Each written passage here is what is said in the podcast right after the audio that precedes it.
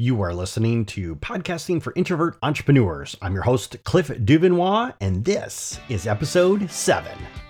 Welcome to Podcasting for Introvert Entrepreneurs, where it's all about podcasting, business, and mindset for the introvert entrepreneur. I'm your podcast coach and fellow introvert, Cliff Duvernois. And now, on with the show. Hello, my fellow introverts. How are you doing today? In this episode, I want to share something with you that has recently entered my sphere. And this is actually something that I believe plays right into the strengths of an introvert. And personally, it has really allowed my creativity to gain some very serious momentum. So, one of the things that I've heard since, I don't know, forever has been you know, oh, well, introverts need time by themselves, so they prefer time by themselves. And for some reason, this is considered some kind of a weakness. If you're not out socializing with, you know, a thousand people at a time, you know, if you prefer to have alone time, then there's something wrong. But I want to challenge that notion, as I'm going to be doing quite frequently in this podcast episode, in that not only our alone time is something valuable that introverts need, and, and at the same breath, something that can really help our creativity play out. So let me share with you, it was about two weeks ago, and I had meeting day. Now, I'm sure you know what meeting day is. Uh, I scheduled all my meetings to take place on one single day just to get them all over with. If there's one thing that I hate, and that's having meetings splashed all over my schedule, I would rather have them all in one day and just get them over with. Now, this concept is called batching, where you take similar activities and you put them all together. And I actually really like batching. So, one of the times I use batching, for instance, is when I'm creating Instagram Reels. It is something that I do on Friday. I allot two and a half hours to create five reels so that way I can release them throughout, you know, the next week. And there's a certain rhythm that you get into and you get really into this like groove and da da da. Rather than try to create one reel every single day, I just do all five and then I save them as drafts. So, anyways, I do the same thing when I'm batching my meetings. And after my last meeting, I tell you, it was so hard to think. I have to be on for every single one of these meetings, and being on all day just wears me out. But I want to make sure that not only with the people that I'm meeting with, but you know, the clients that sign up, and I want to make sure that I show up as my best self in every single meeting whether that's offering feedback or coming up with you know new strategies or solutions. Uh, and this involves of course being you know myself right? And showing up the best way that i know how. And when the last meeting ended i remember you know signing off with the client. I'm like yep i'll send you all this information. Don't worry about it. And we talked about it and i ended the meeting. Man i just took a giant breath. I was like man i cannot wait to get away from this computer so I, I coordinate, I send them a follow up email with all the action items that they needed to do. And from that point forward, it's like, what am I going to do?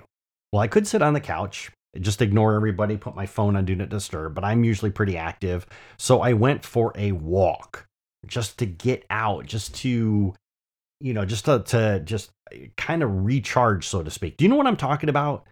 I mean, have you ever been there when when you've done this, gotten to the end of your day, and you're like, okay, I'm done peopling for the day, right? I've been there more times than I could shake a stick at. But believe it or not, there's actually science behind this.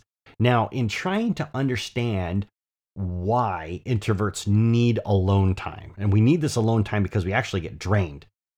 But I found some really great research that Dr. Marti Olsen Laney did for her book, the introvert advantage. So you can see I'm not the only person who thinks that introverts are at an advantage. The introvert advantage. And it all has to do with this little chemical called dopamine. You see, eh, human beings are wired to be with other human beings. And when we're with other human beings, we get this little shot of dopamine and it makes us feel good. Now, the key difference is how we react to large doses of dopamine. So, for an extrovert, for instance, they need a ton of dopamine. They cannot get enough dopamine. It's like me with donuts, right? You just cannot get enough. and they want more and more and more. So that's why the more that they interact with people, they walk into a room and they see 100 people there, and they're like, oh, this is great. And they go around to every single person there and talk to them and stuff, da da da da, because their brains are getting dumped with dopamine and they love it. Right? This is why they're they're so like eh, like you know out like talking to people, right? The more they get, the more they want. Introverts are actually highly sensitive to dopamine. At some point in time, we say, okay, that's enough. I've had it. I've had my fill. Right? And we have to get ourselves out of that social situation. If we stay in that social situation, more and more dopamine gets dumped into like our mental gearbox, so to speak. And instead of lubricating our mental gears, it acts as kind of like a like a paste or a glue almost, and it just gunks everything up. Now, of course, I read this as I'm studying this, and it, and it makes total sense to me. Like I have been at, you know, the classic example. I've been at wedding receptions where I've been there for like maybe an hour or two. You know, the bride and the groom they come in and we're having dinner and we're doing all these things. And you know, after dinner they're doing some activities, you know, throwing underwear, things like that. This is usually the point where I actually will go for a walk around the parking lot for like a half an hour. And I didn't realize it before, but I was dopamined out right? I had so much dopamine dumped on my brain, I needed to get away. I needed that space. And so I always thought I was weird for going out in the parking lot walking around. But I know that after a half an hour, breathing, you know, in and out, just taking some time for myself, that I was ready to go back into uh, the, you know, into the wedding reception. So uh, and so I, I, found this to be interesting because now I'm understanding a little bit better now it has to do with the dopamine that's being dumped on our brain. So in continuing to further research this topic because I'm, I'm wanting to figure out, you know, how can we manage this, right? How as introverts, how can we manage this, right? Because I want us to always show up as our best selves. And I stumbled across this book that was called Minding Your Time, especially for introverts. And it was written by David Hall. Now, there was an interview that he did, and he said something in this interview that really caught my attention. When we are drained, talking about introverts, when we are drained, it's hard to do our best work. As an introvert, you need to know what activities or situations drain you and how to recharge. When we understand your energy needs and how to work with them, you can build some recharge time into your plan every day to help you stay energized and at the top of your game. Now, I want to circle back and highlight something that he said. You can build some recharge time into your plan for each day. And then that's when it hit me, of course, because I live by my calendar. And if it's on my calendar, it gets done. And what I was doing was I was filling up my calendar with, you know, all these activities, all of these singles meetings. And at some point in time, I'm like, man, you know what? I could go for a break or I could go for a walk. And what I would try to do is try to find five minutes to go out for a walk. Maybe a meeting would end or end earlier. Maybe I would get some kind of a, a activity done or something else like that. But I realized that in order for me to build in that recharge time, I was actually going to have to schedule it. I was going to have to build it into my schedule to make it happen. So what I did is I went back and I revamped my schedule. Now there's lunchtime, but after lunch, I now have a one hour standing meeting. And what I don't tell anybody is that this meeting is actually with myself. And then during this time, I go for a walk. And during this walk, it allows me to decompress and allows me to filter out some of that dopamine, this like mental white noise, so to speak, so I can let my creativity chew a little bit on what happened in the morning right? What are some of the new problems that I have to come up with solutions for, right? And then I think about, okay, so this afternoon I've got a meeting with this person and with this person. So, what would be some good ways to approach that? What are some things that I should be thinking about before I go into these meetings? Now, about six weeks ago, uh, I came across something purely by accident that really drove all of this home. And and I'm I'm actually really excited to be sharing this with you guys because as an introvert, I'm also creative. A lot of introverts are creative. If you have any kind of an online business where you are pumping out content, whether it's uh, you know articles, whether it's videos, you know podcasting, that's my thing, then you are also a creative. Congratulations, whether you admit it or not.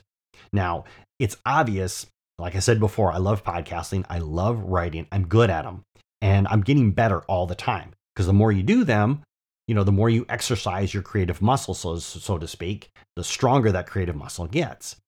Well, this book had been on my radar for over a year because a lot of people said, Oh, you should get this book. And I, I finally got it. And it was called The Artist Way. And it's by Julia Cameron. Now, she actually originally wrote this book back in the 90s, and it was crazy popular. But what brought it back was the fact that COVID and all these people were stuck at home and they're thinking, you know what, rather than sit here and watch TV all day, maybe I can do something creative, like start that blog or start that podcast or do whatever it is. So, of course, they turn to a book, they find her book, and they ordered it. So now all of a sudden, this book became popular once again uh, among the culture. And I can't tell you the number of times that I've bumped into people that originally read the book back in the 90s, but because it's become so popular, they've reread it again. So it's awesome. Anyways, that's how the book came to my attention. Now, if you're not really familiar with the book at all, Julia teaches a framework in there about how you can allow yourself to become creative and what you can do to be even more creative. Now, she claims that this applies to all artists, not just writers, painters, sculptors, whatever it is. I don't know about that because writing is my shtick, but she claims that her advice can help any artist that's out there. One of the concepts that she discusses is that our creativity is like a child. And, you know, our child will work when we tell it to. You know, we go up to it and say, hey, here's a problem. Give the child a problem and let them play around with it and see what they can come up with, right? But our creative child works even better when we can allow it to, to indulge, so to speak, when we can just let it play and, you know, let it recharge, right? Whether that's, you know, either taking a nap, like, oh, I'll think about this overnight and I'll get up in the morning, whatever it is, but let it be active. But the point being is, is that when you just allow your creative child to play, that's when you do your best and most creative thinking, by the way. So she outlines these processes that you can do to help out your artist child. One of these concepts is called the artist date. Now, what is an artist date? I'm glad you asked. So, this is how she defines it. Quote Put simply, an artist date is a once a week solo expedition to do something that enchants you or interests you. It is half artist, half date. You are wooing your artist, planned ahead of time, hence date. This weekly adventure is something that you look forward to, as with a romantic date, anticipation is half the fun. So this is how she defines what an artist date is. Now, it's an expedition, meaning you have to get out of your house to do it. You can't just sit at home, I guess, and, and, and read a book. It's something where you have to get out and you have to actually do something. And of course, this is meant it's an activity for you to do by yourself, meaning no social media, no people tagging along. You're not texting your friends, you're not talking on the phone. This is something that you do purely by yourself. Now, of course, when I read this and I'm thinking to myself, well, I'm an introvert. I don't mind doing things by myself, right? I have no problems doing activities, whatever it is. Of course, I'm thinking because it's an artist date and I know what a date means to me, I'm thinking it's things like, okay, so I got to go sit in museums all day. Or maybe I have to go see artsy movies all day, right? Or attend a play or do anything else like that. Now, I certainly don't have an issue with these things Of course, my struggle is is that there's not a lot of museums that are around me. So probably within the first month, I would see every single museum that is around me. And a lot of times going to see paintings kind of fatigue me because after a while the paintings all start to look the same and I just get tired. I'm like, you know what? I'm I'm kind of over this. I don't spend my life living in a movie theater because I'm actually quite picky about the kind of movies that I see. And trust me, there's not a lot of movies out there that I actually want to see. Uh, as far as attending plays go, um, every blue moon plays come to my specific area. So I'm sitting there thinking to myself, well, what am I possibly going to do for an artist day? But she actually gives some alternatives. Basically, an artist date is anything where kind of like the, the your prefrontal cortex, that logic center of your brain, so to speak, kind of goes on hiatus. And then that's all of a sudden when your creativity starts to like take more control. So, what are some instances for this? Taking a shower. Did not know that. taking a shower, for instance, is considered to be an artist date. Now, I can't stand in the shower for two hours. Some days I feel like it, but I just can't do it. And besides, I come out of there looking like a prune. Well, then she says driving a car. And I'm like, that's it. That is it. Driving a car. Because if there's one thing I do really enjoy doing, and that's driving. I love, love, love getting on the road and just driving aimlessly. And I can do this for hours. Give me a bottle of water or two, give me a few road snacks, and just let me wander. Let me go. Because I'm way out here in the country. Country roads, no problem. So I put my artist date on my calendar. It's for the weekend, and I have blocked out two hours of my time. And I open up my map and I'm like, okay, where can I go that's going to take me about an hour to get there and about an hour to get back? And I picked this beach town that I hadn't been to in years. And I'm like, you know what? It's great. And so when I'm getting ready to actually go out on my artist date, the sun is shining. And I'm like, well, if it's a beach, why don't I just spend time at the beach, right? So I grab a lawn chair, blanket, some sunscreen, grab a book, uh, grab a good book, and I do that as well Of course, now the point of this is that you make sure you do activities that are out of the norm, right? So, you know, for instance, taking a different route or, you know, not necessarily taking the fastest route because that's what GPS wants us to do, but like taking a different route, for instance, maybe a scenic route, right? So maybe if you're on your way home, if there's a path that takes you through like a national forest or something, take that route instead of the freeway right? Just again, just letting that creative child just play while you're doing this driving activity. Because how many times have you been behind the wheel of a car, like especially going down the freeway, and you blink and 50 miles has gone by? You don't even remember where those last 50 miles went. You're like, holy smokes, what happened there, right? I've done that, I don't know how many times. So obviously, there's beaches that are closer to me, but I opted to pick that one because it allowed me to reach that two hour window. I wanted to have two hours in the car where I could just like not have to think about really anything. I don't put any music on. There's no podcast. It's just me and the open road. Right? I love that white noise. Now, this is when something really amazing happened. I'm driving down the road and, you know, one of the things that I thought about was, yep, I'm going to have to launch my new podcast and I got to start thinking about topics and ideas to be able to do this, da da da da. Well, then all of a sudden, all these ideas started jumping out of nowhere like I wasn't like like consciously thinking like, oh my god, I have to come up with a podcast episode. What am I going to do? It was just something that I just let my artist child play with. And here I am going down the road, looking out the window, and all of a sudden the little voice goes, you know, if you talk about this and this, then it plays perfectly with this. And I'm like, holy crap, that's really good. right? And all of a sudden, it's like another idea popped up and another idea. And I'm like, ah, so I have to pull over to the side of the road. I'm, I'm scrambling to find uh, my notepad. I always carry my notepad and a pen with me wherever I go. So I finally find it and I just start writing. And all these ideas were coming. And I was filling up page after page after page in my journal. It was like I could not write fast enough you know and meanwhile my car is sitting on the side of the road. I'm on some back road somewhere. I'm not taking any freeways or anything else. There's nobody else around me for miles which was beautiful. But i'm getting all this stuff written down in my book. And it was awesome. And i was so inspired by it. And i was like wow thank you creative child. You know you really helped me out there. So every weekend since then i have taken a two or three hour drive somewhere you know? And you know just to give you an idea right about how you can combine some of these things I had to make a trip to Walmart because I wanted to get some aqua sandals. I've become a really big fan of uh, kayaking. And so I thought, you know what, this weekend I'll combine my artist date with going to Walmart. And so the problem is, is that Walmart is about a 20 minute drive from my house. And I wanted to get my full two hours in of driving. So my creative child chimes up and says, Do you really have to go to that Walmart or can we go to a different one? And of course I laughed. I looked at the map. There's this Walmart way out there in the middle of nowhere. And I thought, you know what? That's over an hour drive. The, the GPS says it's about an hour and 15 minutes. That's perfect. So I drove an hour and 15 minutes, go to Walmart, get my sandals. And then on the way home, I picked a different route, driving down other country roads. But it was just awesome. And you know what? I so look forward now to having these artist dates, right? Some time on the weekend where I've just got this space to myself to go out and drive and just let my my artist child play.